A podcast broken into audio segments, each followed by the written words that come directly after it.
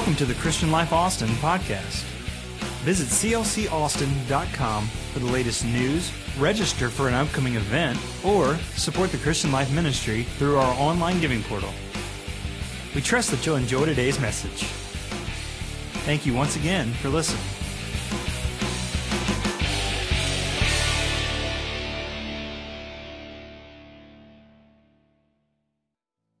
John 3 and 8 says, The wind blows where it listeth.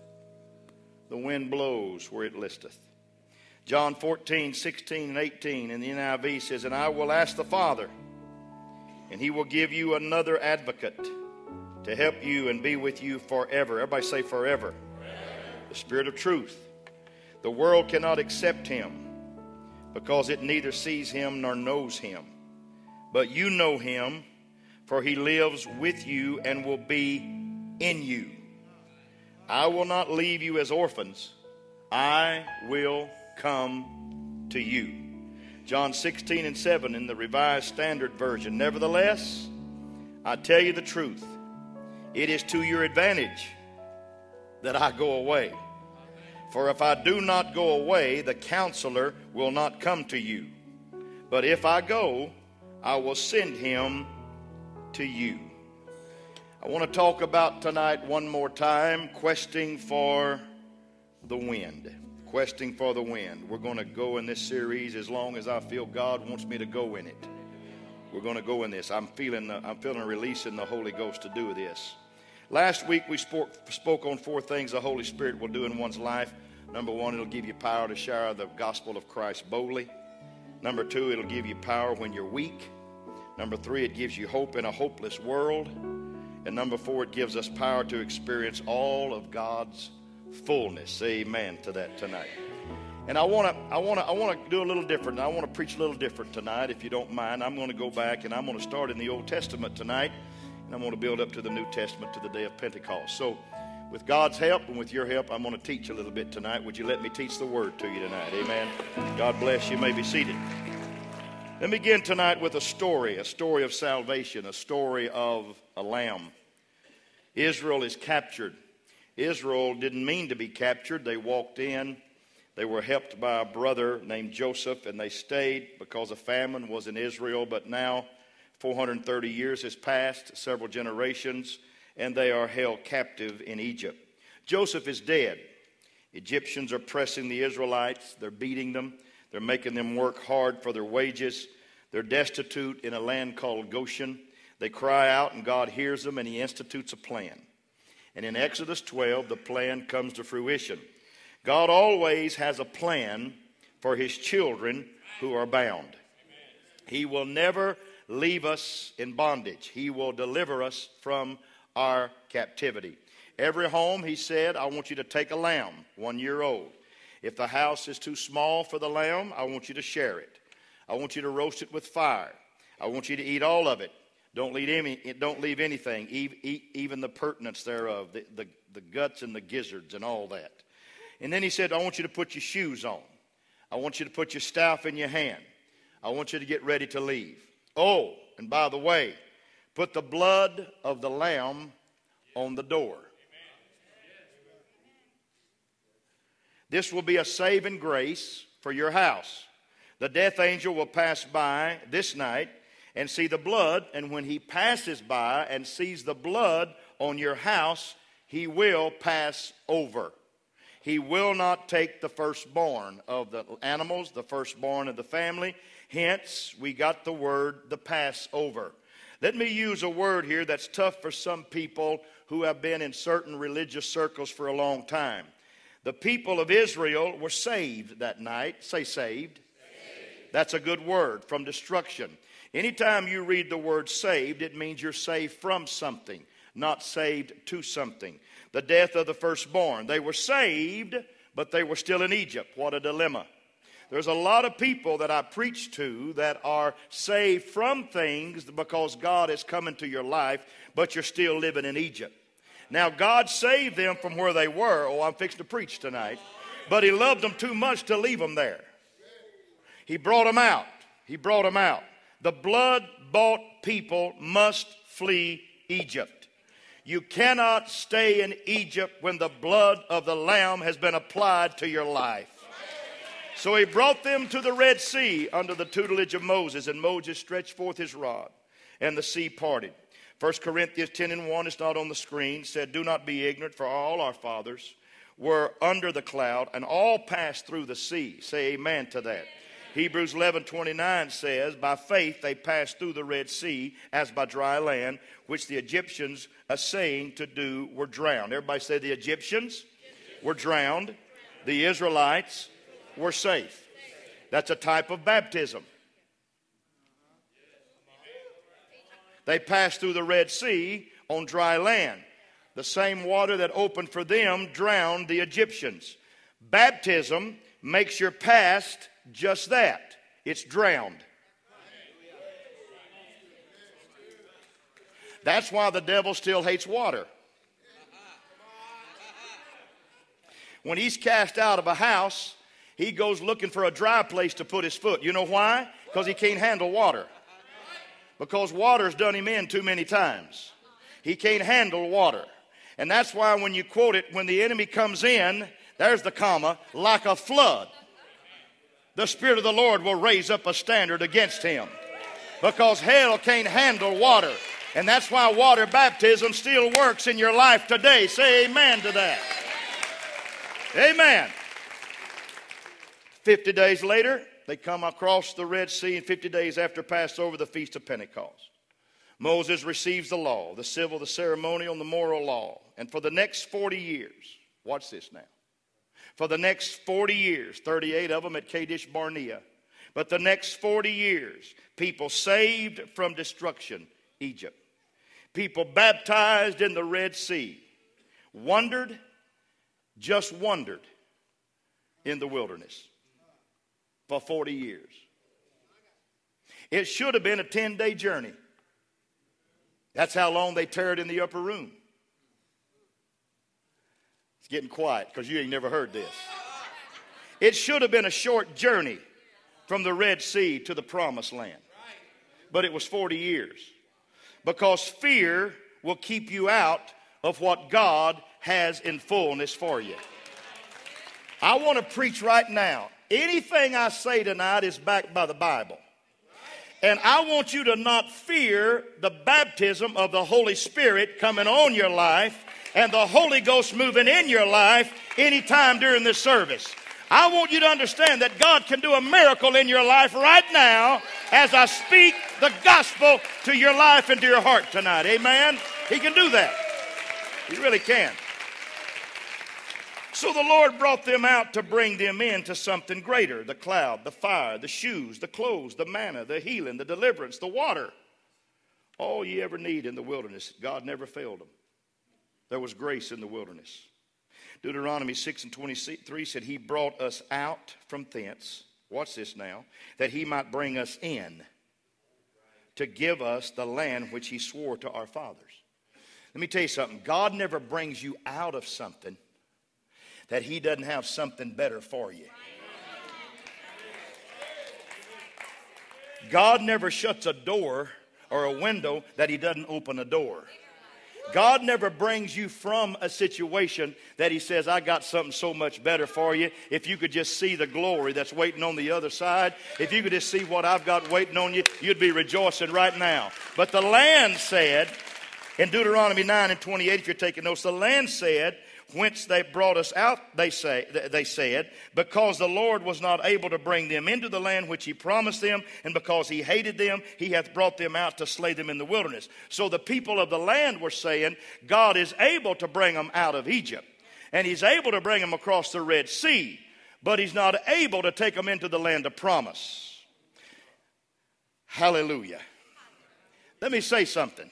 If God started something in your life, he is able to complete that which He's begun in your life. And God Almighty started you with a thing called repentance, with a thing called confession. He wanted you to be justified in His name and by His power. Then you were led to the waters of baptism, and you were buried with, in water with baptism with Him in the name of the Lord Jesus Christ. And you came up out of that water a brand new creature.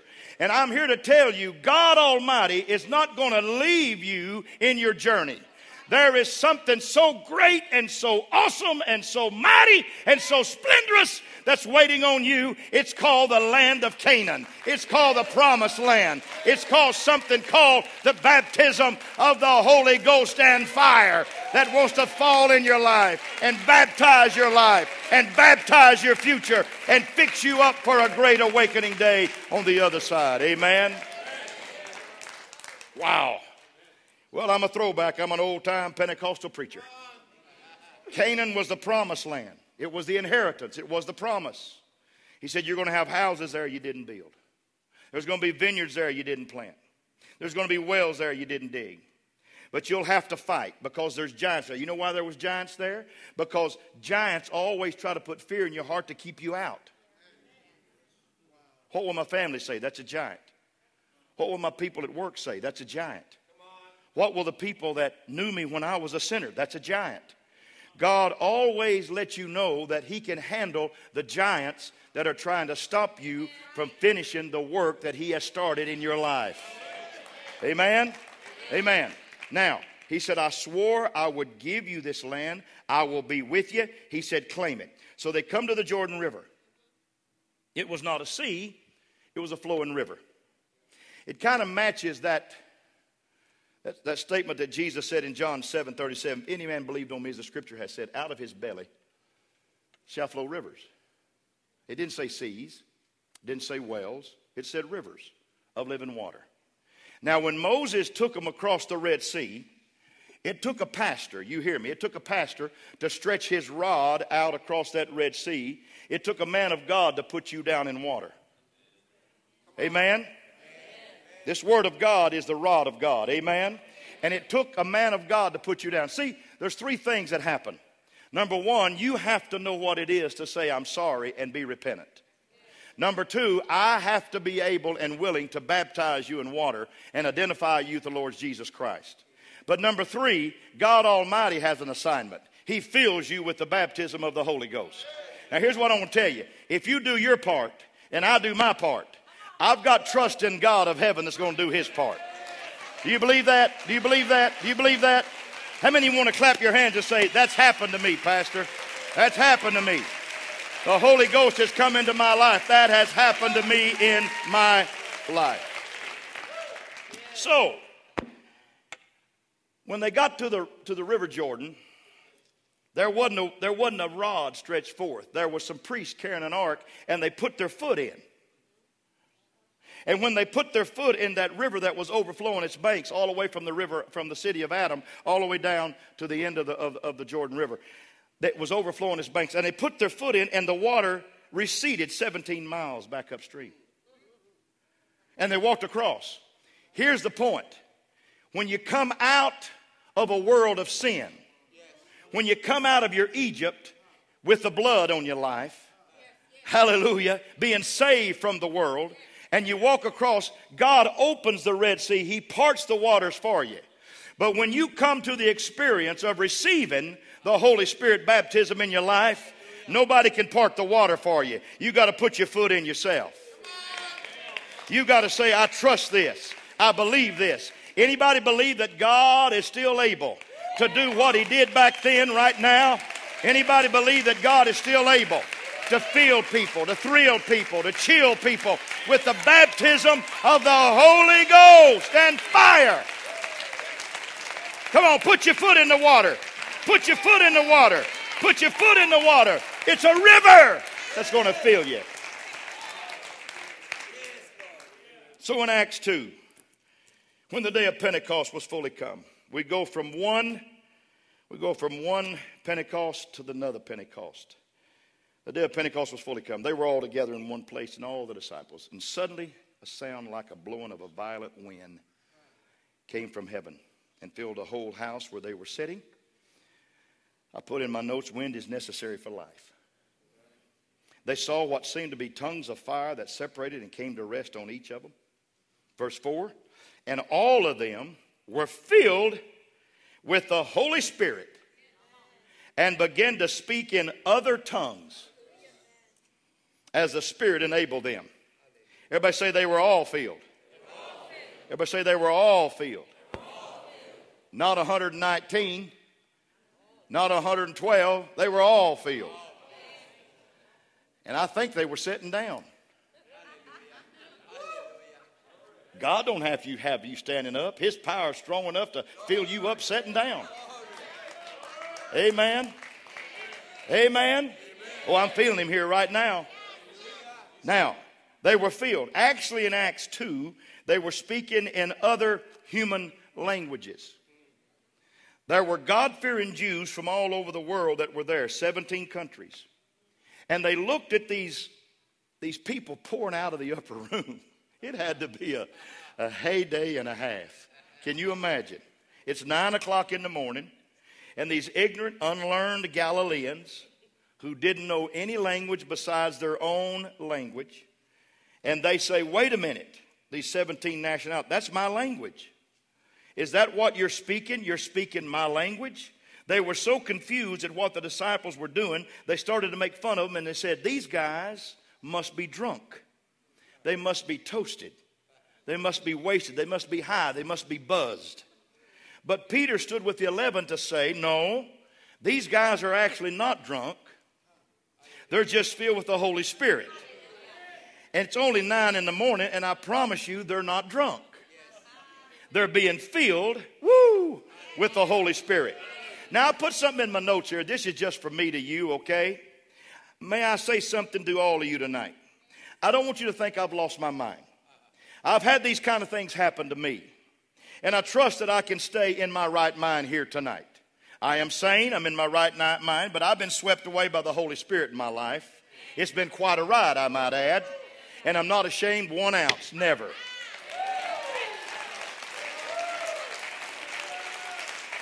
Come on, clap your hands all over the house. We'll fix the talk a little bit. Now, 2,000 years later, this gift is still causing controversy. It's still controversial. God, you're quiet. You're so afraid I'm going to methodize this. You're so afraid.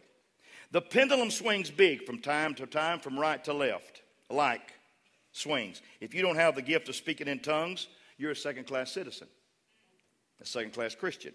Or to the other side, tongues, that's kind of weird. Don't understand it. These people are weird. I think it's of the devil. It swings from this side to saying, wow, tongues are awesome. To this side, tongues are of the devil. I'm somewhere in the middle because I think that's where you need to be on the highway of God. I think that speaking in tongues is something that is mighty simply because James said, The tongue no man can tame. It's an unruly evil full of deadly poison. He said, It's a fire, it defileth the whole body. And with it we bless God and we curse men. And out of our mouth proceeds blessings and cursings. And James asked, Can sweet and bitter water come out of the same fountain? Can salt water and fresh water be brought out of the same fountain? Let's talk about tongues here a little bit tonight. The first time talked about tongues was Genesis chapter 11, when a man named uh, uh, Nimrod went to build a tower in the plains of Shinar. The, the, the, notes are up there, the, the scripture's up there Genesis 11, 1 through 9. Now the whole world had one language and a common speech. And as people moved eastward, they found a plain in Shinar and settled there. And they said to each other, Come, let us make bricks and bake them thoroughly. Then they said, Come, let us build ourselves a city with a tower that reaches to the heavens, so that we may make a name for ourselves. Otherwise, we will be scattered over the face of the whole earth. But the Lord came down to see the city and the tower and the peop that the people were building. And the Lord said, If as one people speak in the same language, say same language, they have begun to do this, then nothing they plan to do will be impossible for them. He said, Come, let us go down. God said this, and confuse their language so they will not be able to understand each other. So the Lord scattered them from where they were all over the earth, and they stopped building the city. That is why it's called Babel. Confusion, because there the Lord confused the language of the whole world. Say amen to that. So they went everywhere because God confused the language, and there was a tower being built for man, not for God. So at Pentecost, 2,000 years later, God united the world again with the infilling of the Holy Ghost to 120 people. Here's how he did it. He, making it, he made simple people speak a language that resonated in 17 nationalities. The enemy, trying to build a city and a tower to honor man, failed. The language was confounded.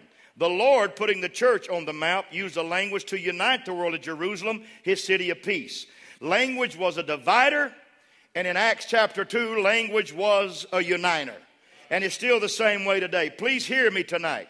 Whether you have spoken in tongues or not, I will tell you straight on forward it is not the works of the devil, it is the work of Almighty God. Amen. And I will tell you, it came down from God in both instances to confound Babel and to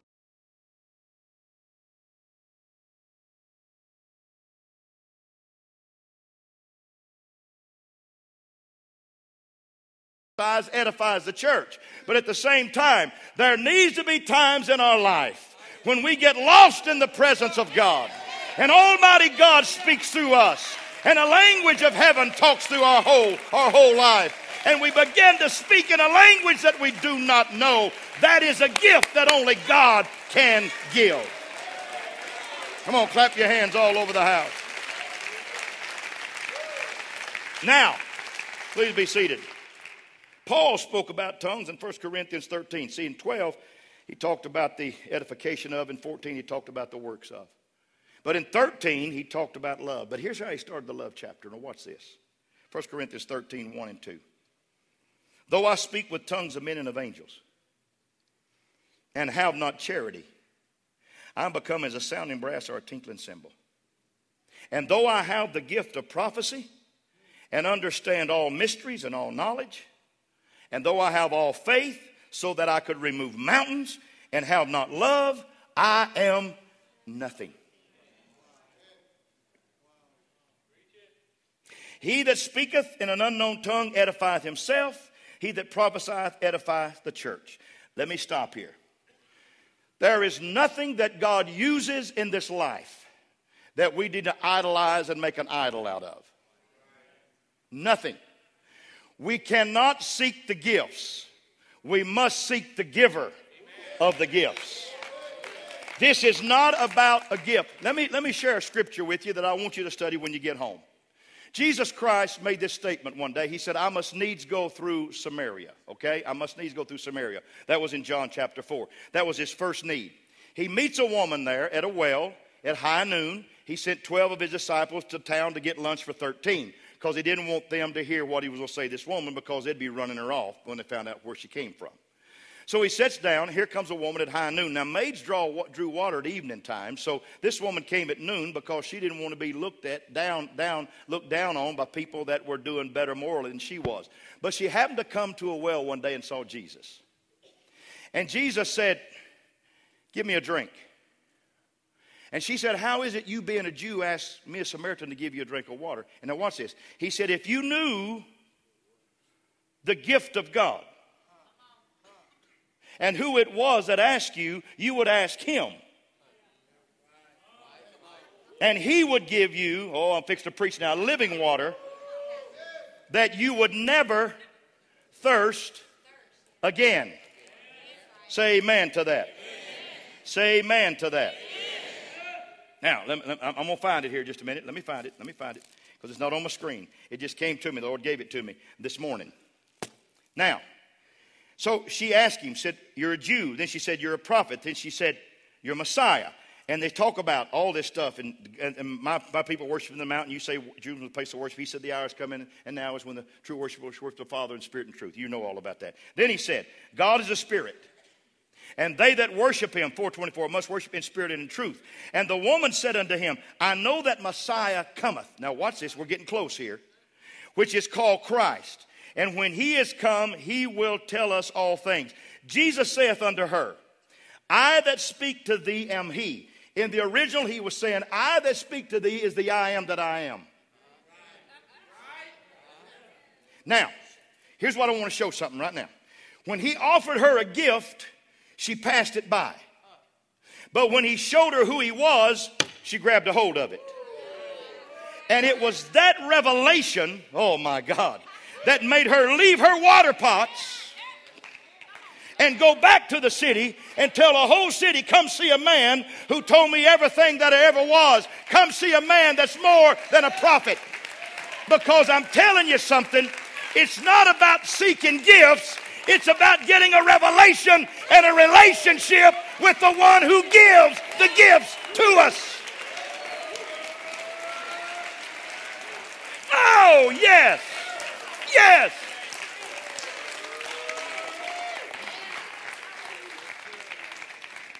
That gift he mentioned was the same word Peter used on the day of Pentecost. You shall receive the gift of the Holy Ghost. But you know what Pete said before that? Acts 2:36 he said this Jesus that you've crucified has become both Lord and Christ. He's become both Jehovah and the anointed one. And they were pricked in their hearts and said, Men and brethren, what shall we do? Pete wasn't even talking about the Holy Spirit. He was talking about a revelation of who Jesus Christ was. Oh my God, are you with me? He was talking about a revelation. They said, What do we need to do? He said, Repent and be baptized, every one of you, in the name of that Lord Jesus Christ, for the remission of your sins, and you shall receive the gift of the Holy Ghost, for the promises to you and to your children and to all that are afar off, even as me as the Lord our God shall call. And that day, 3,000 people were added to the church that very day. You know why? Because they got a revelation of who the giver was. And when you get a revelation who Jesus really is in your life, you will fall in love and come out of the water and be baptized with the Holy Ghost and fire in your life. Don't seek the gift, seek the giver of the gift. Woo! Hallelujah! I feel like preaching here tonight. You got to fall in love with Jesus. You've got to fall in love with Jesus. That's what it's about.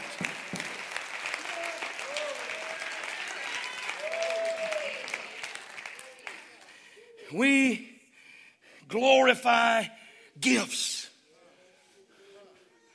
We make the gift the big deal. And Paul said, I don't care if you speak in tongues all day long. If you don't have love, you're nothing. I don't care if you prophesy till the cows come home. If you hate that brother over yonder, you ain't nothing. You're nothing. You're nothing. Don't come in here and saying, la la la la la la la la la la la la la la la la oh, I'm good. No, no, no, no, no. You're not good. That's right. You got to get some bitterness out of that heart. Oh, I'm preaching right now. You got to fall in love with the giver of the gifts. And when you fall in love with the giver of the gifts, he'll take care of the gift, all right? You don't have to seek the gift, he'll take care of that gift.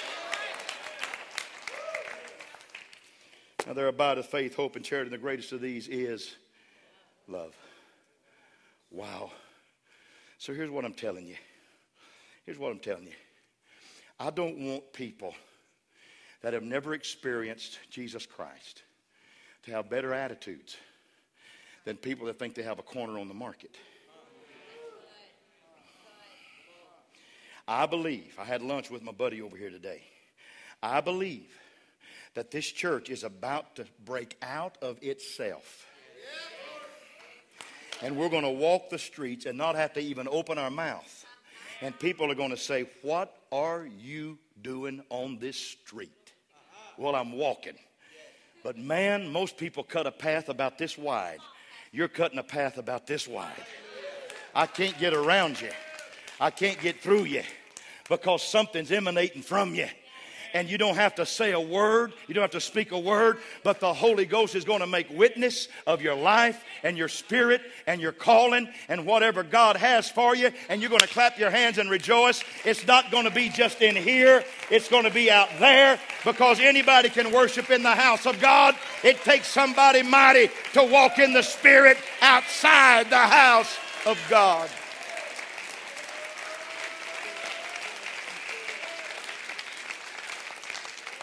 I've been in churches, and I'm embarrassed to say it, where pastors would say, okay, everybody start speaking in tongues right now. And people lose it. They go off talking in tongues, some language. And the unbeliever says, whoa, what's happening here? These people are crazy. And I, I probably would agree. Because this Holy Ghost is not to be shown off, it's to be shared. And I've watched some people's worship, and I, and, I, and, I, and I know I'm sounding real negative right now. I'm a very positive preacher. But worship is not to draw attention to yourself, worship is to give Him glory. And anytime you open your eyes from worship and everybody's staring at you, you've become the focal point. And nobody in this house is the focal point except Jesus Christ and Him crucified. Paul said, Paul said, I don't want to know anything among you. Am I preaching to you tonight? I don't want to know anything among you save Christ and Him crucified. That's all I want to know. I don't want to know how many demons you cast out. I don't want to know how many times you talk in tongues every day. I don't want to know how many times you jump up and down and say, Glory, glory. I don't need to know that. I just want to know Jesus Christ Him crucified. Because I know if I have a relationship with Him, He's going to take care of all this other stuff for me. Come on, clap your hands. That's good stuff, whether you like that or not. That's good stuff. Don't be afraid of tongues, they are from God. But the best evidence of spirit filled life to me is a believer who exhibits the fruit of the Spirit love, everybody say love, love. Joy, joy, peace, peace. Patience, patience, kindness, kindness. Goodness, goodness, gentleness, gentleness, gentleness.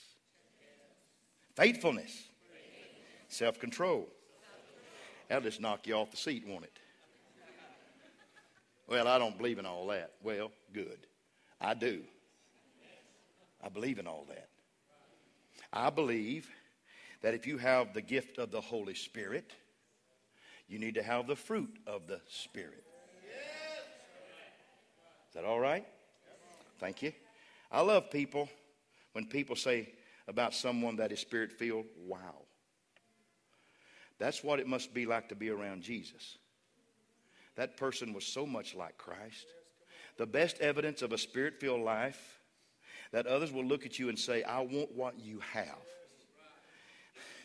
Whatever they had for lunch, I want it.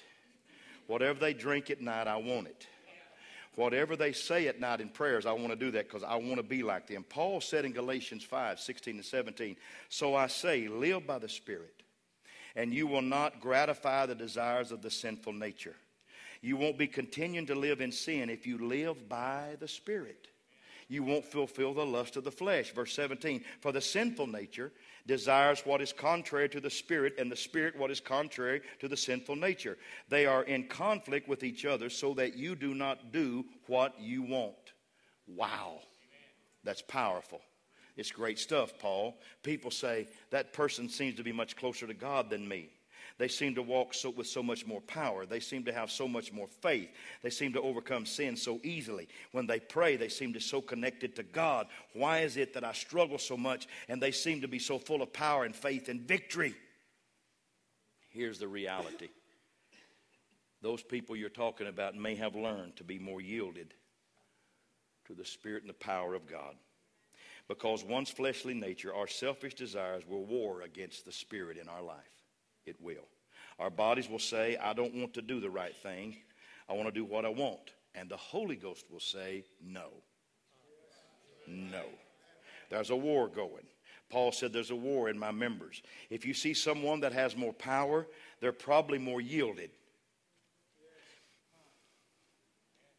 They're probably more yielded to the Spirit of God. That's why I say live by the Spirit. Now, here's a verse that rocks my world, okay? Ephesians 5 15 through 18 says, So be very careful how you live. Don't live like fools, that's what he said, but like those who are wise. Make the most of every opportunity in these evil days. Don't act thoughtlessly, but understand what the Lord wants you to do. Here's the key. Verse 18 Don't be drunk with wine, because you will ruin your life. Instead, be filled with the Holy Spirit. I love that. I love that. The opening part of this message tonight, I'm almost finished. The opening verse, I'm going to shut it down. I'll, I'll finish up later. The opening verse, the Jews thought they were drunk. Paul makes this very clear comparison, saying, Don't be drunk, but instead be filled with the Spirit. Write this down.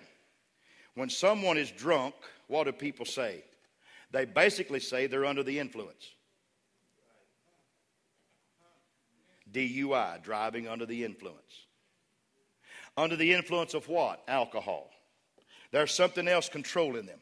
They're under the influence of power, under the influence of being controlled by alcohol. So, what happens when you're under the influence of alcohol? Not from firsthand experience, because I've never tasted it in my whole life, and it doesn't make me any cleaner than anybody in this building. But I've read about it and I've studied it. When you're under the influence of alcohol, you think differently, you talk differently, and you act differently. When you're under the influence, you have different thoughts, you speak different words, you have different behaviors.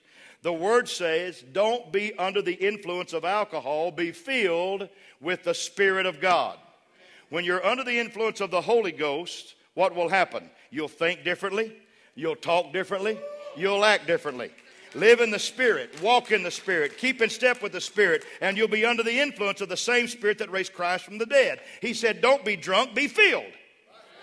Now let's get honest. Let's just get honest here. I'm going to get a little deeper. Why do people, why do people drink? The answer is to get drunk. Now, Pastor, I disagree with that. Well, hang on, just hang on. I, I still got the floor. Now, already some of you are arguing back. You're saying, well, no, actually, I like the taste. I love the taste. Okay, I'll give that to you. If you drink enough, you may like the taste. But upon your first taste, Ain't nobody likes the taste. In fact, it tastes like something that leaves your body after you've drank too much. That's what I hear. Just talking. If you've never had alcohol in your life, I don't recommend it that you go start it. But if you go and take a shot of tequila, they tell me, I guarantee you, you won't say, wow, that went down smooth you might get a coughing fit that might just make you pass out. Beer, the same thing. Don't ever do it. Some have and regretted it, but it's an acquired taste. You have to drink. You, you that have drunk, I know I'm telling the truth. People drink to get drunk. They drink and drink and drink until they're drunk. It's acquired and you know it. Lord, I'm preaching right now. One might argue that if you drink urine, you might acquire a taste for it. I know it's nasty, but nobody drinks a 12 pack of urine. You know why? Because it won't make you drunk. Why do people get drunk? Comfort. A feeling alcohol gives them. So many problems, I got to get comforted, so I got to drink a little alcohol. It helps me to forget. I don't want to remember all the bad stuff in my life, so I drink to forget. They don't, they, they don't want to feel right now. I, I, I don't want to feel the pain that I'm feeling, and that gives them confidence. Drinking helps loosen me up. Going out tonight, I'm going to start drinking. I'm going to start looking at girls that would never have anything to do with me. He says to his buddy, Watch this. He actually thinks because he's drunk that she'll come up to him and say, Whoa, boy, I want you tonight. It gives him confidence to attempt things he would never do otherwise. Then, when he gets hooked, that old boy will do anything cause, to get another drink because he loves being under the influence of some other substance. Isn't it interesting? Isn't that interesting? How substance in this world is a very bad counterfeit of what the Holy Spirit wants to do in your life. When you're hurting, instead of getting drunk, why don't you ask for the Comforter to come into your life? He's the Paraclete, He's the Holy Spirit. He'll help you. Don't be drunk with wine, but be filled with the Spirit of God who can comfort you in your hardships, whose presence can give you the peace that goes beyond any human ability to understand or even comprehend. God, I got to hush because some of you are going to throw the book at me. The very presence of God in spirit form can at this moment be the, the comfort that you may need. Alcohol may give you confidence, but the Spirit gives you ability to attempt things in the Holy Ghost that you would never do without the Spirit moving in your life. God wants to give you a supernatural gift that you would never try without the Holy Spirit giving you the ability to do it. And once you get under the influence of the Spirit, you will do anything in your life to get under it again because it's really addictive, really. Seriously. Don't be drunk, be filled. I preached against one thing and for another. Pastor, is the Holy Spirit in just once, or can a person have second fillings and third fillings and fourth fillings? How about 83? How about 110? Yes. in the book of Acts, chapter 4, the people that received the Holy Spirit in Acts chapter 2 were refilled again. You can be refilled. In fact, I think it's important. Paul said, I die every day. I think it's important to get yourself in the mood of the Spirit every day so that the Holy Ghost can come down and minister to you one more time that day. Amen. Hey, does anybody love the presence of God? Do you really love it? Do you love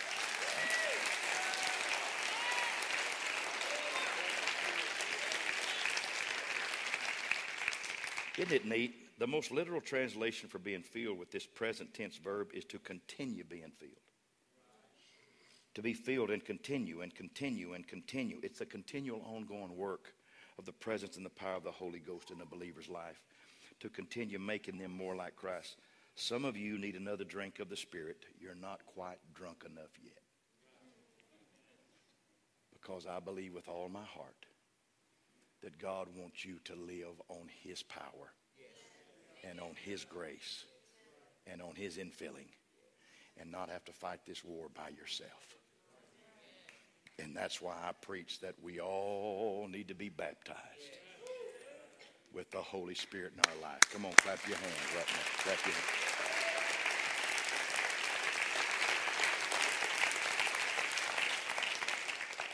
Boy, I love teaching about this.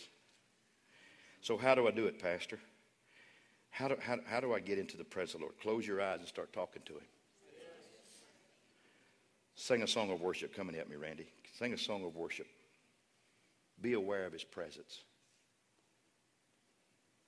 I've got a, I've got a channel on my XM radio in my car.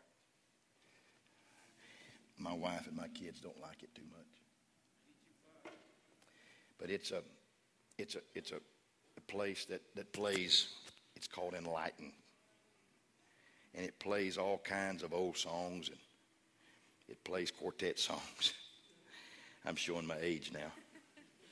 Plays all these, these old songs and actually songs you can understand the words to. And I have I've pulled over beside the road sometimes because I can't take it. I just can't take it.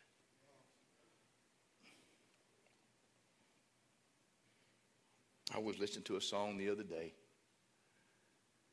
It says, if I mention it, it'd be the dumbest thing to you, but it moved me such an awesome way. And I pulled over. I was going to the store, going to get me something to eat or something. I pulled my car over, and I just sit there and listen to it because I'm afraid to drive when those kind of songs are going. I don't want to sound goofy here today, but I'm kind of afraid to drive when those songs are going. Because it's hard to see the road when you're crying and you're weeping. And it took me back. It took me back when I when I was first called to the ministry. It was a song that they were singing back then. And I started singing that song. Started falling in love with the giver again. Not worshiping the gift, but the giver. And he filled me up again. In an HEB parking lot.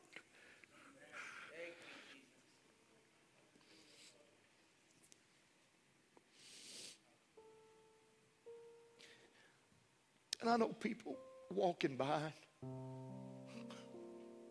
saying, What's that man? His wife must have left him.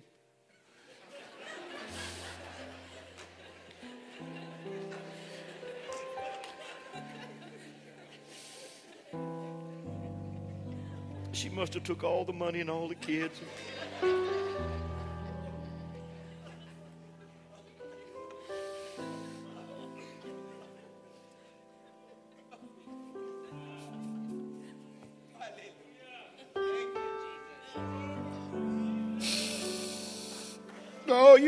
Understand. Nobody's left me. Somebody showed up in my car today.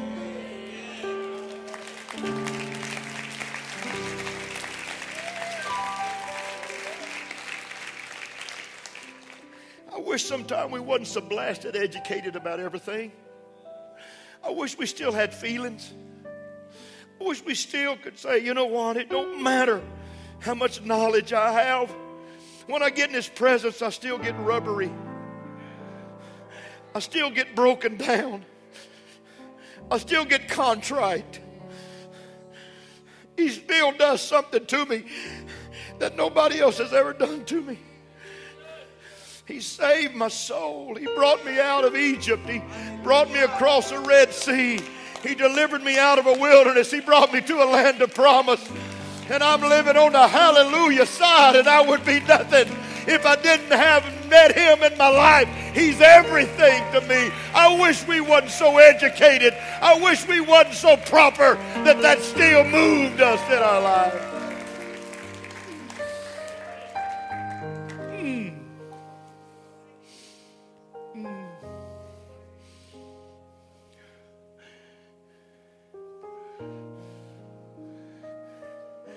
It's all right. It's all right. Before you make up to run every now and then, it's okay. It's all right. For you to sob and your shoulders shake a little, it's okay. After all, He died for you. It's okay to get tender in His presence. It's okay. There's nothing wrong with getting tender in His presence. There's nothing wrong with that. There's nothing wrong with people thinking that your husband's left you. Your kids didn't come to see you this Thanksgiving and you're just having a crying time and they may think you're drunk. It's okay. It's okay. Because I'm telling you, the more you get under his presence, the better you're going to like yourself. The better life's going to go for you. Hey, hey, Dad, how long's it been since you grabbed your kids up and hugged them and wept? Thank God for your kids, and your kid look up at you like, What in the world's happened to you, Daddy? Well, son, I just had this moment. I just had this moment. And you say, Well, Pastor, you're on this all emotional thing. Let me tell you something. If you can't get emotional about Jesus Christ, then shut off all your daytime soaps because they don't need to move you either. You better get emotional about Jesus Christ in this hour. You better get emotional about it. Do a good job. Stand to your feet all over the building. Stand up all over the building. I wonder if somebody like to come and join me at this altar right now. Just lift your hands with me all over the house. Come on, just come join me at this altar right now. We're just going to have a little Holy Ghost time, a little hallelujah time right now. It'd be all right with me. It'd be all right with you. Come on down. Come on out of the balcony if you just want to step in an aisle in the balcony and bow there, whatever you want to do. You want to come down, it's all